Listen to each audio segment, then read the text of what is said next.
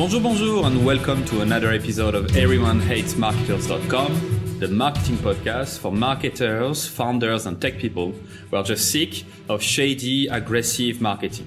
I'm your host, Louis Grenier. And one of my listeners, Max Peters, um, sent me an email saying, I've just read the one page marketing plan from Allan Dib, and after reading dozens of marketing books, I can say it's easily one of the best ones out there. So I suggest you bring him to the show. And this is what I'm doing today. So I'm, I'm really happy to have Allan Dib on the show. He, like many people, many marketers believe that we should stop the shiny object syndrome. The fact that so many marketers are like trying to chase after those, the, the shiny objects and changing, uh, switching trends, uh, every time. And he also believes that a lot of them are overwhelmed by a sea of possibilities and they really don't know where to start their marketing. And most of the time, they fail doing marketing for this reason. And I believe the exact same thing. So very happy to have Allan Dib on the show. He's the author of the Amazon bestseller, The One Page Marketing Plan. He also has a website called successwise.com. He's a serial entrepreneur, rebellious marketer, and technology freak. He has started, grown, and successfully exited multiple businesses in various industries. So as you can uh, see, we have an expert on the show today. So Allan, thank you so much. Louis, pleasure to be on the show.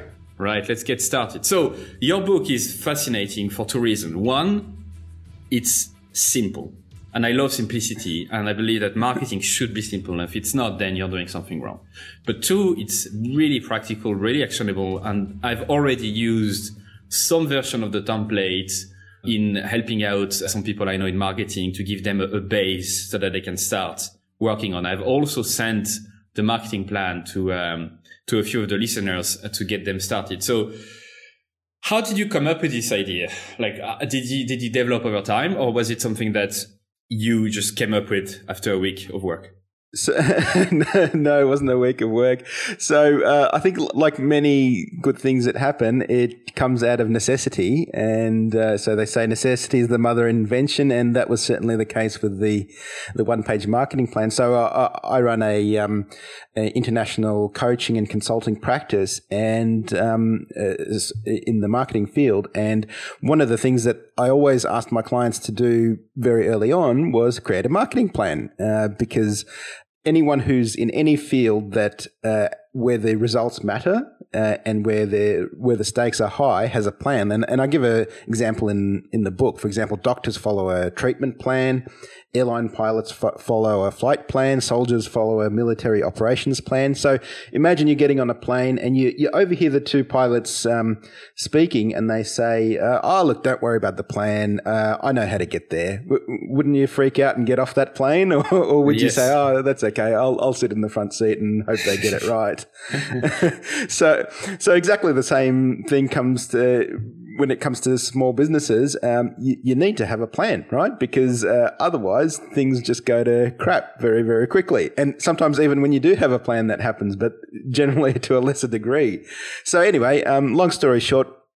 Uh, I, I wanted a lot of my clients to uh, put together a marketing plan, and they struggled with this very much because, uh, in their mind at least, uh, it was something that had to be very long, very complicated, very uh, expensive to do, and very few of my clients ever did it. So that's that's where this came from. So uh, I created a process called the one-page marketing plan, where literally in one page you can map out a very sophisticated direct response uh, marketing strategy for your business.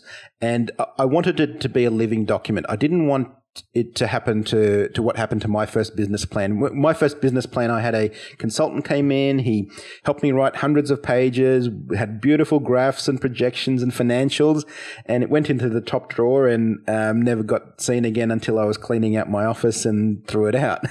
so I wanted it to be to be something practical they could hang on the wall and refer to on a regular basis as a living document. And it's insane when you think about it that companies are still using business plans um, nowadays. I mean, some of them are useful because they're focusing on consumer trends and especially for big companies. But as a small business, a startup, you usually don't need those. So uh, thanks for this uh, this intro. Uh, and today's episode, what I really want to do is try to go through this process together. I hope that we'll have the time to go through the nine kind of uh, small steps in this plan. Uh, but before we start, I'd like just to say that you are a, a fan of the approach, the 80-20 rule, and you even have a, a deeper rule, which is the 64-4 rule, which is for like this marketing plan is usually going to take you 4% of the effort like th- that you know you uh-huh. usually do but that's usually leading to 64% of the results and this is tr- so true because I've done it a few times I've set up one page strategies in the past and this gives you so much clarity this gives you so much purpose that it gives you most of the results and you will see yourself coming back to this document over and over and over again printing it putting it on the plastic, putting it next to your desk. I mean, this is a truly amazing uh, way to focus your attention because in this world, attention is, is very scarce. So how to come up with a marketing plan? Where do we start?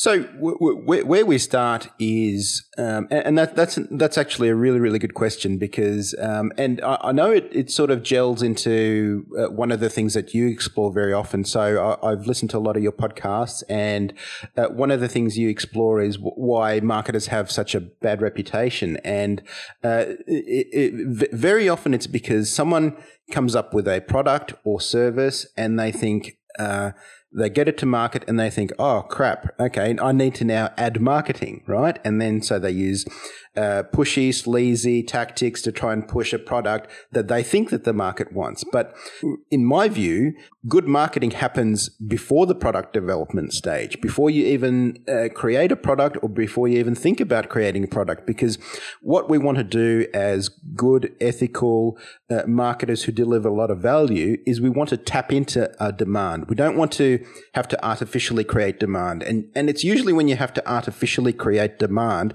that you have to now resort to the sleazy, sleazy tactics and pushy sales and all of that sort of thing.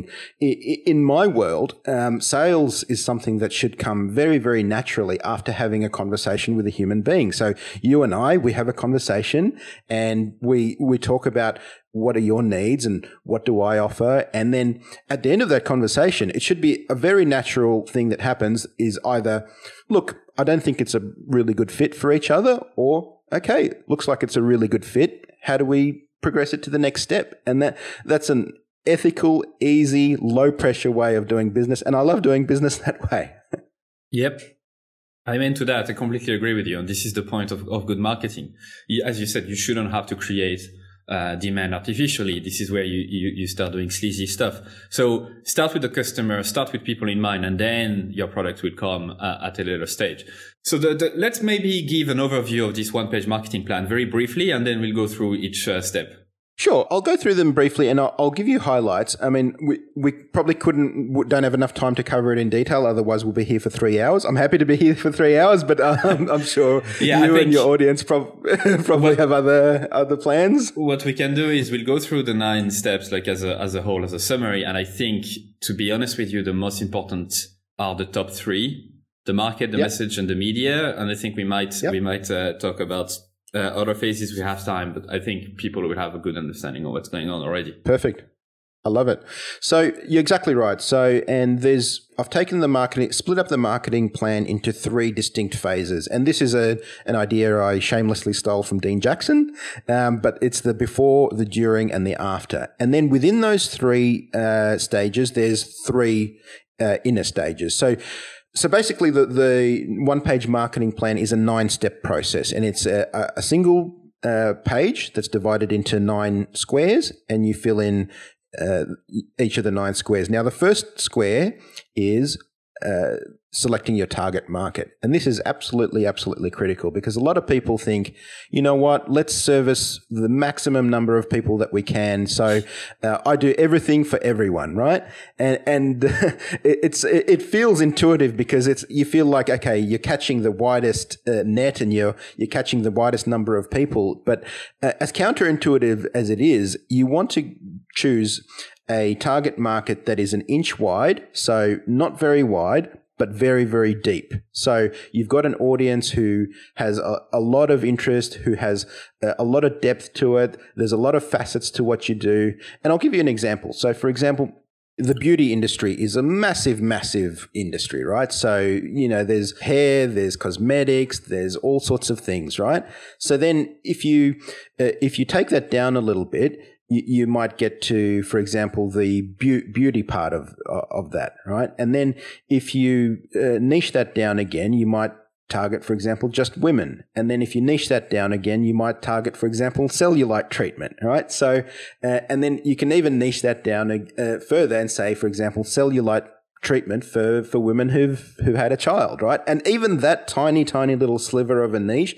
Uh, I read an interesting quote the other day, and it's by Howard uh, Gossage, and it says, uh, "People don't read ads; they read what interests them, and sometimes that's an ad." mm-hmm. So, so, um, uh, so crafting your message is where you want to get into the mind of your audience. You want to get into the the thing that's worrying them at 3 a.m. when they're lying in bed thinking about this problem that you can solve. What are they thinking? You want to get into the conversation that's happening in their mind. So that's crafting your your message. And then that leads us into number 3 is probably the most expensive part of your marketing, and that's reaching your prospects with advertising media. So that's basically bridging your target market with your message, and that's the bridge the the media. So, for example, uh, if you're using digital marketing, it could be Facebook ads or Google ads or whatever. If you're using offline media, it could be direct mail, it could be print advertising, and so on. So they're probably the first three, and you're absolutely right. I believe uh, I also believe that they're the most critical because uh, for two reasons. First of all, they're often the most overlooked, and they're the things that will make the biggest difference in crafting your product and your offer. So very often people try to do what I call uh, putting lipstick on a pig. So you know they um, they they have a an offer that's kind of so so or me too or whatever, and then they think adding marketing marketing to it is the thing that's going to make it work, and that's when you get into pushy, sleazy tactics. Yep, exactly. So that's yeah. As we we we talked about this a lot on the show. Uh, we had Philip Morgan around positioning, mentioning the exact same uh, idea that your market should be very narrow, at least when you start. Seth Godin said the same thing. So when Allan Dibs, Seth Godin, Philip Morgan, and plenty of other people says the same thing, this usually leads to thinking that perhaps this is something that you need to do at home, whether you're starting your business, whether you're a marketer in a larger business, whether you're planning on selling a product in the future. It is a tough exercise because you have to say no to a lot of things, but picking a very narrow audience is the best way to, to really solve their problems in a, in a nice way. And, and, it's uh, all it's all it's it's all about having the person who's receiving your message say, "Hey, that's for me," right? Yes. Uh, you you want someone who's reading your message to uh, because otherwise, if you're got a laundry list of services, if you say, "I do SEO, I do web development, I do this, I do that, I do Google Ads, I do all sorts of other things," it it, it kind of it's just a laundry list, and you become a generalist, and people don't look at that and think, "Hey, that's for me." Yeah, you don't want to become a generalist. Um, right. So that, those are the first three steps. Then um, the during phase, which is the lead phase. What are the three uh, steps in there? So in the during phase, we want to do three things. We want to do capture leads. So, for example, capture leads uh, in an opt-in or a CRM. Um, then the next thing we want to do is nurture those leads. So we want to, to have good follow up. And when I say good follow up, it's not pestering them. It's not being a pest. It's becoming a welcome guest. So someone who delivers value on a very regular basis. So, um, I think your podcast is a really good example of that, right? So when, when you, when you put this podcast out, you deliver a lot of value to the world. It's not about uh, pushing something uh, on someone that they don't want. So when you do go ahead and one day make an offer, or or perhaps you currently do make offers to to your list, uh, someone's going to be much, much more likely to say, you know what, um, Louis given me so much value. I'm really open to, to seeing what else he has uh, available. So, and then, and then the third part is sales conversion. That's when you take someone from just knowing about you to trusting you and then spending their, their first dollar with you or more. So turning someone from a prospect to a customer. So before we go through uh, the next three steps briefly as a summary, what do you think of the of the term lead capture? And okay, that's a very leading question. So let me rephrase. I actually don't like the term lead capture. It's like lead magnet. I find it very yep. very um, impersonal, and that leads to me to a lot of, of people thinking that those leads are just numbers on a spreadsheet that you know you need to capture to, to, grow your sales. So I'm just curious your honest view on the term. Did you use it because other people are using it, or do you believe that this is the right definition? Yeah, look, uh, I used it because it is the most common definition, and, and I like to use things that don't need a lot of explanation. So very often people will talk to me about, you know, what should I name my business or what should I name my podcast or what should I name my book and things like that. And you can do one of two things. You can kind of have clever kind of naming uh, and uh, and maybe not so clear, or you can have very very clear naming and where the title equals the content. So, for example, if you if you think about my book, the one page marketing plan, the title tells you exactly what it's all about, right? And uh, everybody uh, everybody hates marketers. That tells you exactly what that's all about. So I don't like to have to uh, use uncommon terms that you have to explain, even if I don't love those terms. So I, I agree with you 100% that lead capture is probably not the best term, but it's probably the most common term and one that doesn't need the most explanation. So uh, I, I um, uh, I'm probably more in favor of um, you know delighting a customer, but yeah, that would be an awkward way of putting it in a book. Yeah, th- this is a good point, and I think this is a good lesson in terms of, of marketing and and customer behavior. Um, I'm not going to name the company because I respect them. I don't want to get uh, any bad publicity from them, but they this is a, a SaaS, a software company that recently launched like new features, and they try to call those features. They try to come up with new names for each feature, and those features were not, not new, so they were in the marketplace for a long time and people used to call them a different thing, right? And mm. that led to big failure. Uh, the product adoption rates for those features were very low. That led to, uh, that led to them to change the names to the thing, to the words that were being used by the most amount of people, even though those, they weren't necessarily happy with those words. They had to use them because simply that's what people think about first when they describe such a feature. So I think it's a good example that sometimes you do have to to make sure that you are in sync with your market and people yeah. and how they call stuff. I always tell people choose, choose clarity over cleverness. You know, sometimes, you know, you want to use some clever name and it's kind of witty or something or funny or something like that, but it's not really clear. And I always say, if you need to explain it, it's failed. So, yeah, you know, your, your name or title of, of your product, of your podcast, of your book, of anything should need no explanation. Yeah, and that goes back to uh, an episode that I've recorded with Momoko Price, who's a conversion copywriter, and we go, went through the how to come up with a good value proposition on your website in particular. And she made the same point. You know, you need to make it very clear, very very clear what you're doing. You don't have to be clever, saying you know we're the number one leading provider in in a category that nobody has ever used before. Instead, you can say, you know, we do the best product in X that you know, last longer, etc., etc. The more clear, the more clear you are, the, the, the, the easier it will be for people to understand what you're doing and therefore to act, uh, and maybe, you know, sign up to your newsletter or, or buy your product. Yeah, and I mean, as marketers, we've got enough challenges to deal with uh, anyway without having to add our own challenges of trying to be uh, unclear. yes, right. So those are the six first steps. What are the, the, the last three? So the last three are this is in the after phase. So this is someone's become become a paying client, and for a lot of people, this is where it ends, right? So this is where mar- marketing ends for a lot of people. You, have got a paying client. What else do you need to do, right? So uh, we finish there, and we look for another client. No. So in the after phase, the after phase is really where the real money is made, and a lot of people make make a big mistake of just ignoring this. So there's three parts to the after phase. There's uh, delivering a world class experience. Then there's increasing customer lifetime value. And the last one is orchestrating and stimulating referrals. So I'll go through uh, each of these very, very briefly. So, delivering a world class experience. This is all about creating a tribe of raving fans, and you've probably heard um, Seth Godin talk about this kind of thing, and there's there's other marketers who talk about this. But it's about creating fans rather than clients. So, we don't want to be transactional. We want to be someone who's respected and loved and uh, you know almost an enter- entertainer to our clients because people are seeking something different and people are seeking entertainment as well as good service. Uh, so uh, it's uh, it's all about delivering a world class experience so that the the client who's dealing with you uh, just says wow you know? So it's all about creating a wow experience for our clients. So then we move on to increasing customer lifetime value.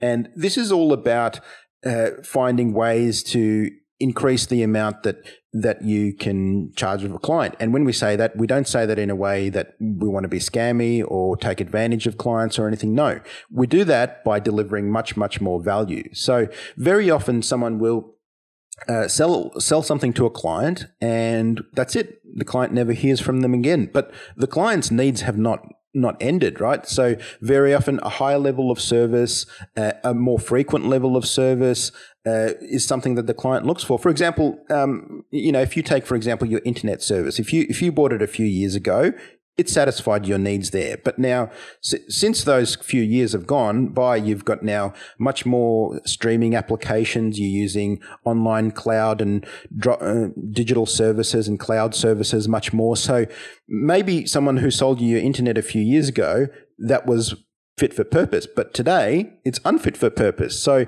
unless someone's keeping in touch with you and increasing the lifetime value, upselling you to the next plan that has higher data limits or higher speed, uh, you're going to be underserviced. And that's going to create an event in the client where the client thinks, you know, this internet, it's just become so slow.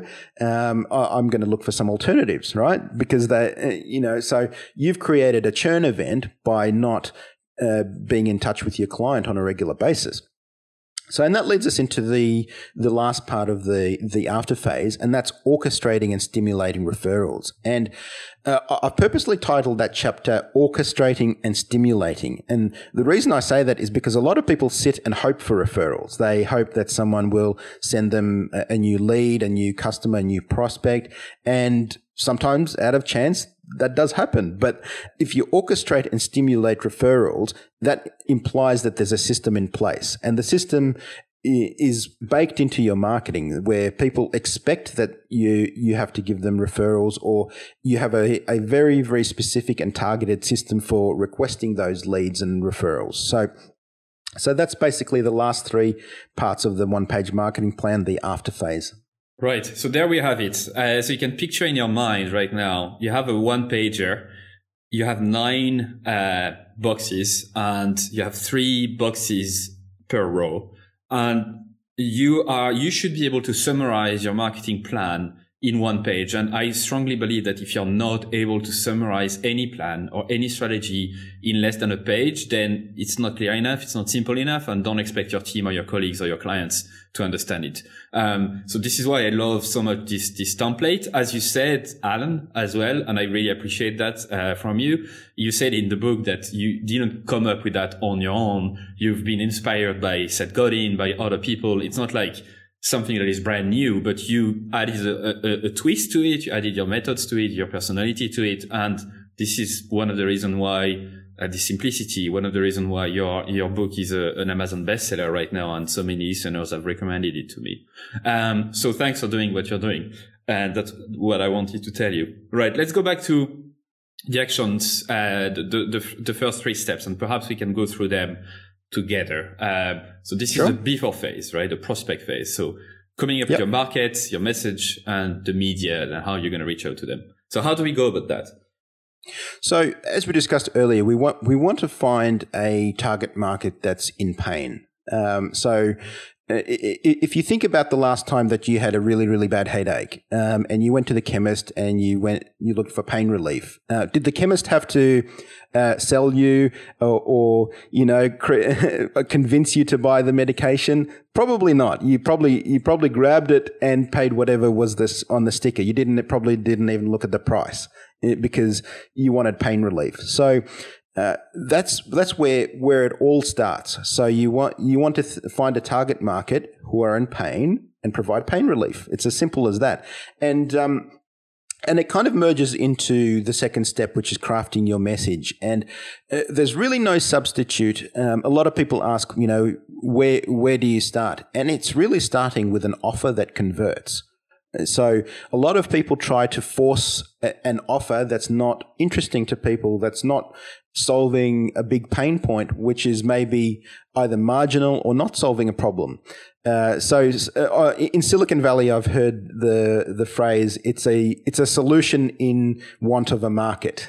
yes. So they've created a solution, and now they're looking for the market, which is completely backwards. We we want to find the market that's in pain. We want to find a gap that they have and create an offer that converts. So as, as an example, the book. I didn't just invent this kind of uh, strategy and create a book and hoped that it worked. I knew absolutely with a 100% certainty that the one page marketing plan was an offer that converted. Now, I, I didn't know how successful the book was going to be. Uh, it definitely exceeded my expectations, but uh, I've been a keynote speaker at many events. I've offered uh, the one page marketing plan as a process and I had very, very high conversion rates. So I knew for a fact that this was an offer that converts. And that's why, uh, well, that was part of why uh, I wrote the book and I knew that it would get traction. I didn't know how much because i am a first time author. I'd never, never written a book before. And so, uh, so yeah, there were there were definitely some unknowns, but I knew absolutely without a doubt that this was an offer that converts. So uh, that's something that I would put to your audience, and I would uh, get them to think is you know what's your offer that converts what's something compelling that you can solve for your target market and what is your target market for a start so what's your target market and what's a pain point that you can solve for them how can you be their pain relief Right. So I, I, very much like that, this explanation. Uh, but I'm going to challenge you to go deeper because I can listen to the voice of my listeners in my head already asking, okay, that's all good, but how do you actually come up with, you know, this target market in the first place? And in this podcast, we talk a lot about customer research and talking to people. And you kind of imply that with the example of your book, because you've been in touch with clients, you've been in touch with people yep. in conferences, reaching out to you, and you kind of did guerrilla customer research. You kind of, you kind of, after, over the years, you, you heard this plane coming back to you over and over and over again, and you had almost, you know, you were certain that this was a pain that had to yep. be solved. And you also yep. were certain that the plan, the solution you put together, the pain relief was something that was working. So how do you, how would you advise people who don't have the chance necessarily to have years of experience behind them and a lot of clients reaching out to them with, with their problem? How do you advise them to, to pick a target market? So there's two ways to start. So uh, number one is uh, if you've been one of your target market, so for example, let's say let's say uh, you've you've been in the past an IT guy. So for example, in the past, I I, I was an IT guy, um, and if you've been an IT guy, um, a really good thing to do because you intimately know that target market, you know what they're worried about, you know what their challenges are, is to uh, to target that target market. So, so, some a target market that you've been part of in the past. So that that's that's one way, and that's a really really good way. So if I was just starting out, that's probably uh, one thing that I, I would probably do. But sometimes we find opportunities that are not necessarily uh, in a target market that we've been part of. So in that case, it's really just a matter of doing some educated guesses and but there uh, you know it's not just just wild guessing. We're doing some educated guessing and we're doing some research. So so we want to do some market research. So we want to see what are the books that these people are reading? What are the forums that they're hanging around on? So you might go onto their forums and you might start saying, okay, what questions are they asking? So Quora is a really good resource as well. You can go onto Quora and see what questions are lawyers asking or what questions are doctors asking uh, and what kind of questions are asking. Then you'd go through a process called um, PVP. So P stands for personal fulfillment, V is value to the marketplace, and P is profitability. So so when I talk about per- personal fulfillment is how much do you enjoy working with this target market? So, uh, you know, are they people that are interested, uh, interesting to work with? Do you enjoy dealing with them? Or are they kind of just really a pain in the butt type of customer and they're, you know, demanding and don't want to pay a lot and all of that sort of thing? The second one is V, so value to the marketplace. So how much does, how much does your market segment that you've chosen value your work? So are they willing to pay a lot of money for, for your work? Right? So, um, you know, and this this can vary dramatically from market to market. And the last one is P, profitability, and this is an interesting one. Sometimes, even when a target market is willing to pay a lot of money for your work, it's actually not very profitable work when you when you look at it, right? It might be something that's very very labor intensive, something that you have to spend a lot of time outsourcing or managing. So you want to look at those three factors. Is it it, does it bring you personal fulfillment and joy to work with? Because if it's going to be an uphill battle, battle building this business, if you hate dealing with this kind of client or you hate dealing with this type of person. The second thing, does it bring value to the marketplace? And the third thing is, is it profitable? Right. So you come up with, um, with this, uh, and I and I like it because you, you talked about uh, mining Quora and all these kind of online sources to um, to get the questions that people are asking in your in the target audience that you're thinking of of of going after. Um, do you have a process to actually go through those those online sources? Do you put them on Excel? What do you do with them? Look, the, the, the process really doesn't matter. Do, do, do whatever process works for you. But what I find is, um, you know, if you want to use Excel, you want to use Google Docs, it's not going to, that's not something that's going to move the de- uh, needle. But um, there's a few things that you can do. So you can survey your target market. You do have to be careful about this though, because um, people lie. uh, so uh, pe- people will say, "Oh, yes, that's a great idea," or if you, or sometimes you might ask friends or family. You think. Um, uh, you might say, Hey, I'm planning to start a business creating leather hats for turtles. And people don't want to hurt your feelings. And they say, Oh, that's a great idea. You should really do that. And it then you a say, Oh, idea. is that so- like leather hat for turtles. It's fantastic. You should, I think you should go about that. You should do this.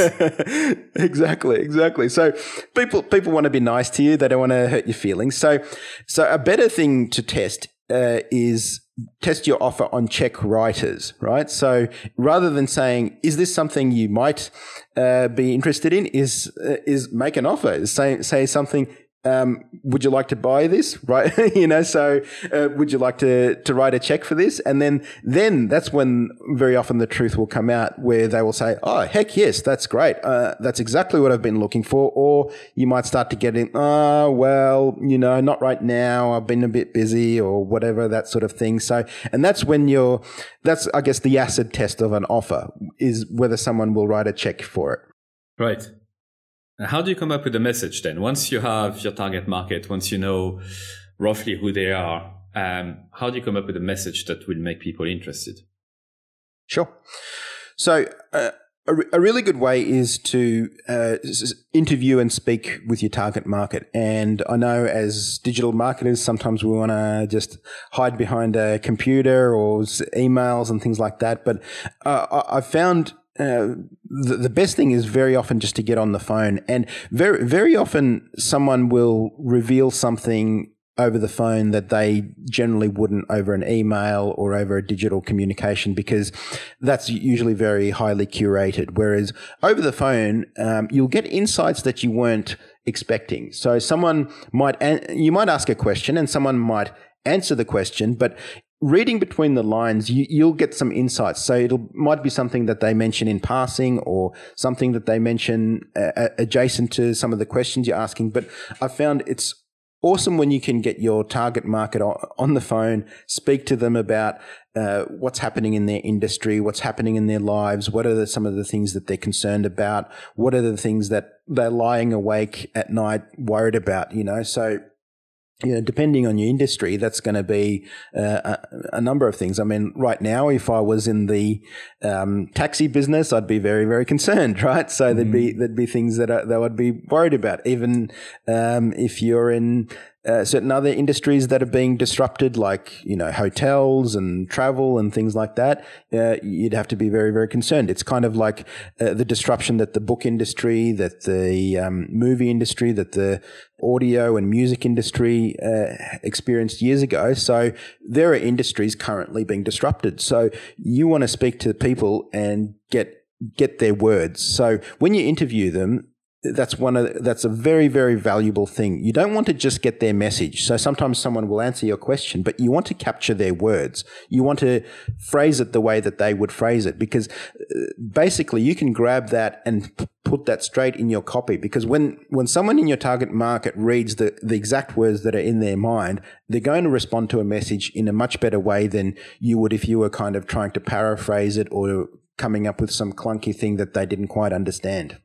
Yes, and we did talk about this uh, before, didn't we? And this is the key. People, marketers, founders, they try to be too too smart about the way uh, you know to explain their products or what the, their service does. And instead, if you just interview your customers and, and really trying to understand how they describe the product or the pain that they have in their own words, then it's much easier to come up with. Uh, I would recommend you to go uh, and check three episodes of everyonehatesmarketers.com, customer research 101, jobs to be done, uh, the introduction, and the latest with uh, with uh, Joanna Wiebe from Copy Hackers around this exact framework, how to actually capture the thought of people and put it on paper. As right, Allan. So we have the market, the message, and now the last step of the of the before phase is the media, picking the media and how to reach out to them. How do you do this?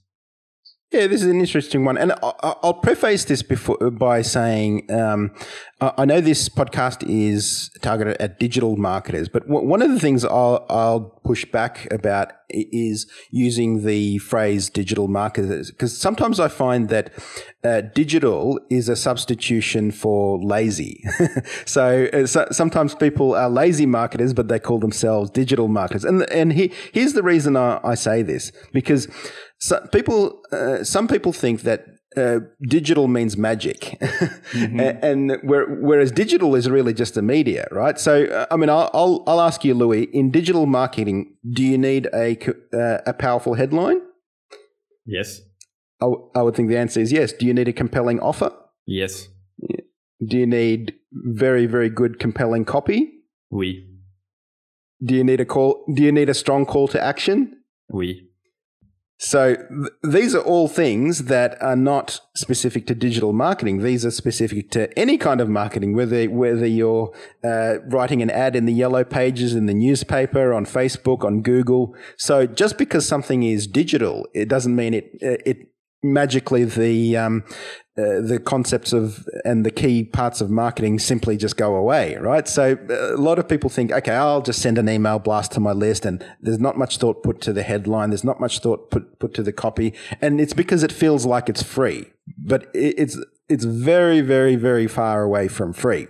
So that's one thing I would say is. Uh, if you're a digital marketer, and that's totally fine to say, you know what, I work in this type of media and I love working in digital and that, and that's what it is. But don't ever substitute uh, the word digital for lazy. Like learn the, the key concepts of marketing, learn how to write headlines, learn how to write copy, learn about good calls to action, learn about all of these things that have been in marketing for hundreds of years, really.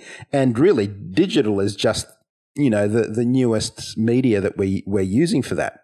I'm glad so, you said that, um, Allan. I'm sorry to cut you, but this is important. And I did change the positioning of the post of this podcast recently because of this. And now I say that it's a marketing podcast because purely for, for two reasons. One, a lot of my listeners are not digital marketers, are marketers in general. And two, exactly for what you just said. I guess you might restrict yourself as a digital marketer if you truly believe you are uh, only a digital marketer from using mediums and like media that that might be outside of digital purely because you think this is not your realm. But if your customers hang out in like conferences and like to receive direct mail, then you, you must be more than just a digital marketer. You have to be a marketer, uh, full stop. And so I'm very glad you made this point. And, and I can tell you from personal experience that all the most sophisticated digital marketers, they actually use a lot of analog media. So uh, I've never heard anyone call themselves an analog marketer. But um, and if you think and if you think who is the most tech savvy company in the world, right? And, probably Google would come to mind. Uh, would that be correct, Louis? Yeah, I think so. Yeah. So um, guess what I got in the mail the other day? Yeah. I, I got a direct mail from Google with, with it had a headline, it had an offer, it had a coupon, it had a call to action. So this is the world's biggest direct mail marketing company is Google. so if that's not a lesson for digital marketers, then I don't know what is. Yeah. Thanks for making this point. Right. So how do you how do you understand where people hang out and, and how to reach out to them, where to reach out to them? So we want to reach out to them where, where, they hang out exactly. So, so that that comes from the research phase in when you're selecting your target market and when you're crafting the, your message. You, you want to understand where where do they hang out. So, for example, depending on who you're targeting. So, if I was targeting maybe older people, um, and these, these are of course generalities, and as marketers, we generally deal with generalities. Of course, there's exceptions to every every rule, but uh, if you were targeting a much older audience, you might think about uh, more about print, maybe about uh, local newspapers or, or, national newspapers or whatever.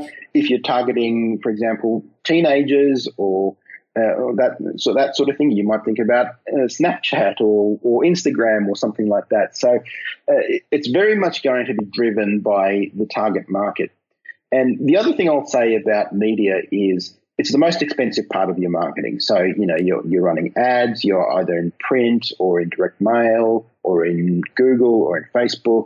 So th- this is the most expensive part. So one of the things that I often see is people try to cut corners and either learn it themselves or do it themselves. And there's nothing wrong with that if you're a specialist in the field. Like if you're an AdWords marketing expert, then absolutely go for it, do it yourself.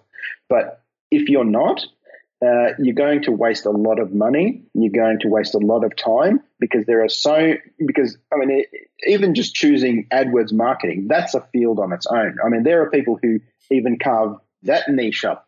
You know there are some who specialize in retargeting and remarketing and all of that sort of thing, and there are others who specialize in writing the, the headlines and the copy and all of that sort of thing. So, so what I would say is hire specialists when you're dealing with media. So if you're writing a direct mail piece, write someone who specializes in postal direct mail. If you're uh, if you're running Google ads, hire a Google ads specialist or hire a Facebook ads specialist. So don't skimp on the expertise when it comes to your media spend. And that goes back to the positioning, the, the point that we made earlier on, right? So you would naturally recommend someone who specializes in one area because this is a sign that this person knows what she's doing. Um, and that ties back to what you should be doing in your own target market, in your own messaging. You should be narrow enough so that people say, well, he's or she's the expert in X and you should reach out to her. Exactly. Exactly. It's like, you know, if you're, um, you know, if you've injured your knee, uh, do you want to go see the general doctor or do you want to see the knee specialist? so, so exactly right. Right. Okay. Um, I think we've done, we've gone through a good overview of, of this plan. Obviously, we didn't have uh, the, the, time to go through every single step uh, one by one. There are nine steps in total, but I think that the, the first three ones are really the, the ones that are the cornerstone to this plan. So you can visualize it once again. It's a one pager, nine boxes and yes, you won't be able to write everything in there. This isn't about the details. It's more about the direction uh, the focus, the purpose, and being able to share this document to to your colleagues, to your clients, to your boss. And I've seen that firsthand. Uh, one of my friends used a version of this document uh, not that long ago, and and she printed it out and she used it with her, her entire team and shared that with her entire team. And now everybody's on board with their marketing. And this is truly a nice exercise. And the next, the last point I wanted to make about this, this plan in particular is in the book, you're mentioning a lot of, uh, the fact that this is for usually, you know, small business. And you, you mentioned that it's more like direct response marketing, which is like you invest and then you get a response back. It's not like branding, uh, of any kind. Uh, but I strongly think that this exercise would also work if you work for a larger business. Uh, even if you have, you know, thousands of people as colleagues doing this exercise, simplifying your, your strategy, your plan in one page, even if it's not necessarily the exact same structure than the one we went through, is probably a good advice. Would you agree? And once again, this is a leading question, Allan. Uh, but would you agree to this uh, statement? I, fully agree. Whether you're a one one person company or a billion dollar company, direct response marketing will work for you. Um, the the one thing that I find the, the nuance is uh, there's very different uh, agendas when it comes to large businesses and small businesses, right? So, and I write, I write this in the book. So, large companies often have you know a management team, there's board of directors. So when they do marketing, making a profit it's there in the list of priorities, but you know, above it are things like pleasing the board of directors, making sure that the shareholders are happy, satisfying biases of your superior and things like that, and making sure that your existing clients' preconceptions are satisfied. Then you want to win some creative ad or advertising awards. And then somewhere down the bottom there is making a profit, right? Whereas for a small business, eh, the only priority is making a profit. So it's not whether direct response marketing will work for a big customer, uh, client or or a small one. It absolutely will work for both. But in large companies, you've got to deal with um, a lot of decision making. Uh, uh, red tape very often. You've got to deal with a lot of people who've got preconceptions and biases and things like that. And that's when, um, you know, that the marketing kind of gets muddled, right? That's when, so if you, if you were to walk in and say, Hey, let's do this and let's do that the, in a large company, very often, oh no, we've got to clear it with the C, CEO and the CFO. And then we've got to talk to legal and we've got to make sure that, you know, the board is happy with it and all of this sort of stuff. And, you know, the CEO's wife, she wants to be in the ad as well, and you know, so there's a there's a lot of um, there's a lot of politics in larger businesses. Right. So uh, you sold a lot of books uh, on Amazon. You you mentioned right, and that exceeded your expectations. Um, how much yes. did you make with this with this book sale? Well, I do I do six figures annually for, from this one book from from book royalties. So um, yeah, pretty uh, good investment, right? So it, it goes it back to the 64 4% rule, no? It does indeed, indeed, and uh, it, it's interesting that um, uh, you know the, the, packaging makes a lot of difference. So if this book, if I release this book in a series of blog posts, um, you know, sure, it might have gotten some traction, might have got some link backs and things like that, but because it's in the book, because it's in a structured form, it makes a massive, massive difference. And and that's a, that's a lesson. Sometimes the uniqueness in what you do is not necessarily in the information because you know, I, am open in the fir- very first page of the book. I say, I did not invent most of these strategies. Yes, I created the framework and I created a unique way of uh, putting these things and planning them.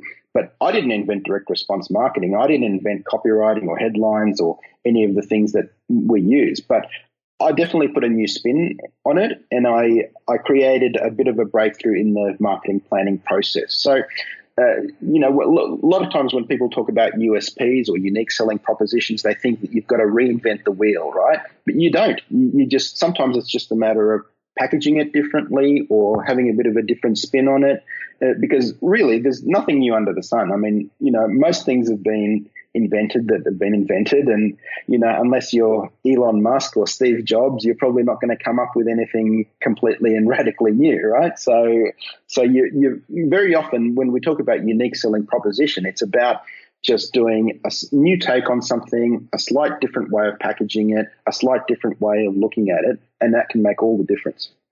What do you think marketers should learn today that will help them in the next 10 years, 20 years, or even 50 years? I think the thing that is not well understood uh, by marketers is that they need to become content creators. They need to become voices of value. So uh, back in the past, uh, you know, you created an average product and you, or you had an average service and you, maybe you put an ad in the yellow pages and your marketing was done for the year, right? So, uh, or maybe you bought some media, you bought billboards, you bought TV advertising and that sort of thing. And, uh, that's what we mentioned earlier in the episode. So, uh, that's putting lipstick on a pig, right? And that worked in the past because, you know, you could interrupt people and if you interrupted enough people, you'd sell enough product. But, uh, in the next 10, 20, 30 years, you need to understand that you need to become a voice of value. And people who are a voice of value create content and they're prolific creators of content. So anyone who uh, anyone who wants to be an authority um, I would be seriously thinking about, okay, what are you doing about a book? Uh, I mean, literally in the name authority is author, right? So I would be thinking about how do I create a book and how do I come up with a concept? So, you know, I'm not the only one to come up with a concept in the book. For example, if you think of GTD, getting things done, or if you think of the E Myth, the, these are good concepts packaged up in a book and then rolled out in, in other media. So how do you become a voice of value in your target market? You know, and, and then once you're a voice of value, how do you start uh, creating raving fans and creating content for those raving fans? So uh, people people are dying to consume high quality content, you know, and th- there's just so much garbage out there that you will stand out by a mile if you create something that's very, very high quality, that that's content that people want, that's things that are shareable. What does that the, make sense? It does. What are the top uh, three best resources you would recommend uh, listeners?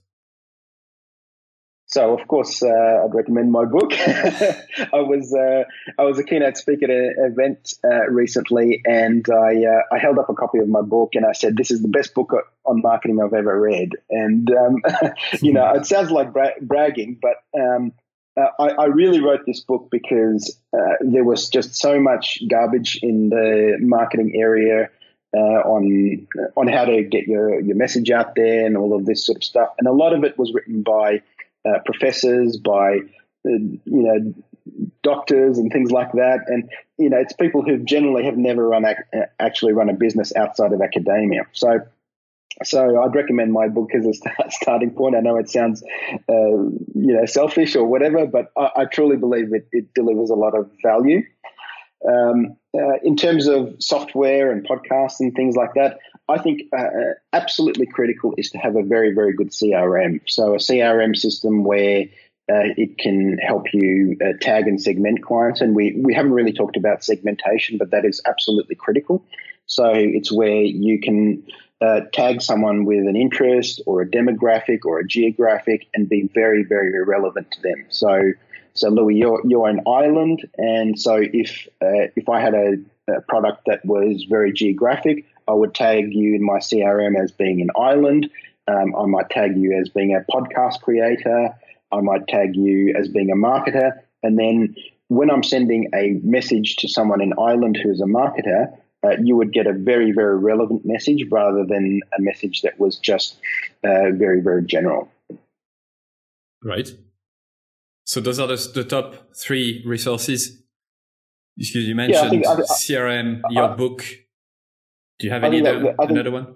I think I think they were two. Um, and if I was uh, if I was thinking of a uh, a third one, it would be uh, getting help. So, because a lot of entrepreneurs try to do everything themselves, and uh, business is a team sport. And I've never seen anyone make big breakthroughs in their income who haven't built a team. Uh, so, you need to have a team. Uh, and uh, an example is my book, right? So you, you think I just wrote this book and it came about by magic and ended up on the Amazon store. No, I had literally a team. I had a researcher, I had a typesetter. I had a, uh, I had um, an editor. Uh, actually, I had multiple editors.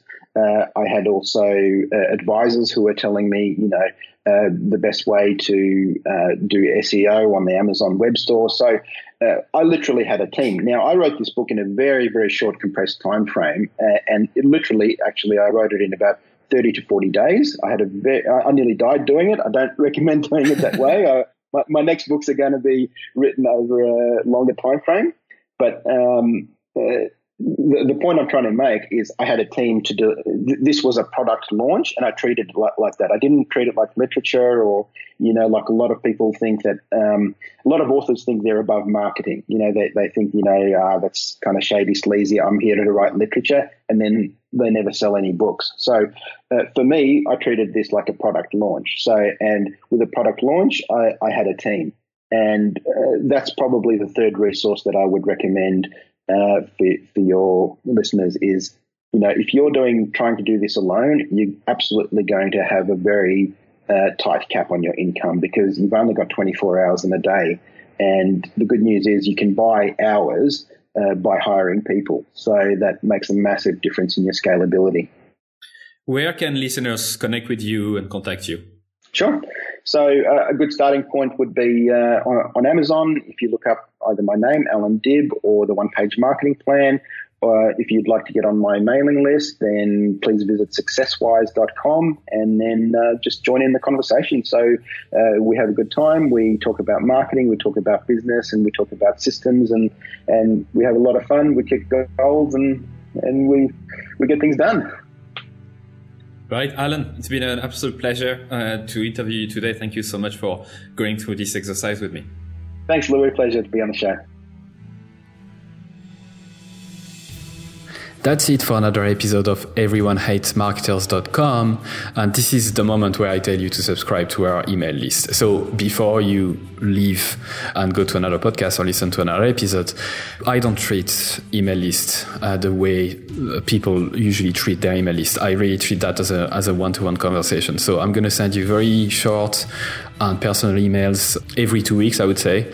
We, I'll inform you of guests in advance. I'll share with you my numbers and how many listens we get. And I'll also ask you for your feedback in terms of the questions we can ask future guests. And perhaps I can also uh, have you on the show uh, someday. So don't be afraid to subscribe. I'm not going to spam you, and you can always uns- unsubscribe for sure if you wish. The second thing we need from you is your harsh and honest feedback. We know that this show is not perfect yet, and we always uh, can improve. So you can send us your email at feedback at everyonehatesmarketers.com. Good or bad, please feel free to send me an email. And the last thing I like uh, from you is that if you did like the episode, please share it to your friends, your colleagues, or whoever might like it. And also, please review it on iTunes or another service that you might use to listen to your podcast.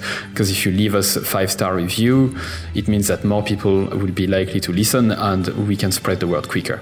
So, thank you so much once again, and au revoir.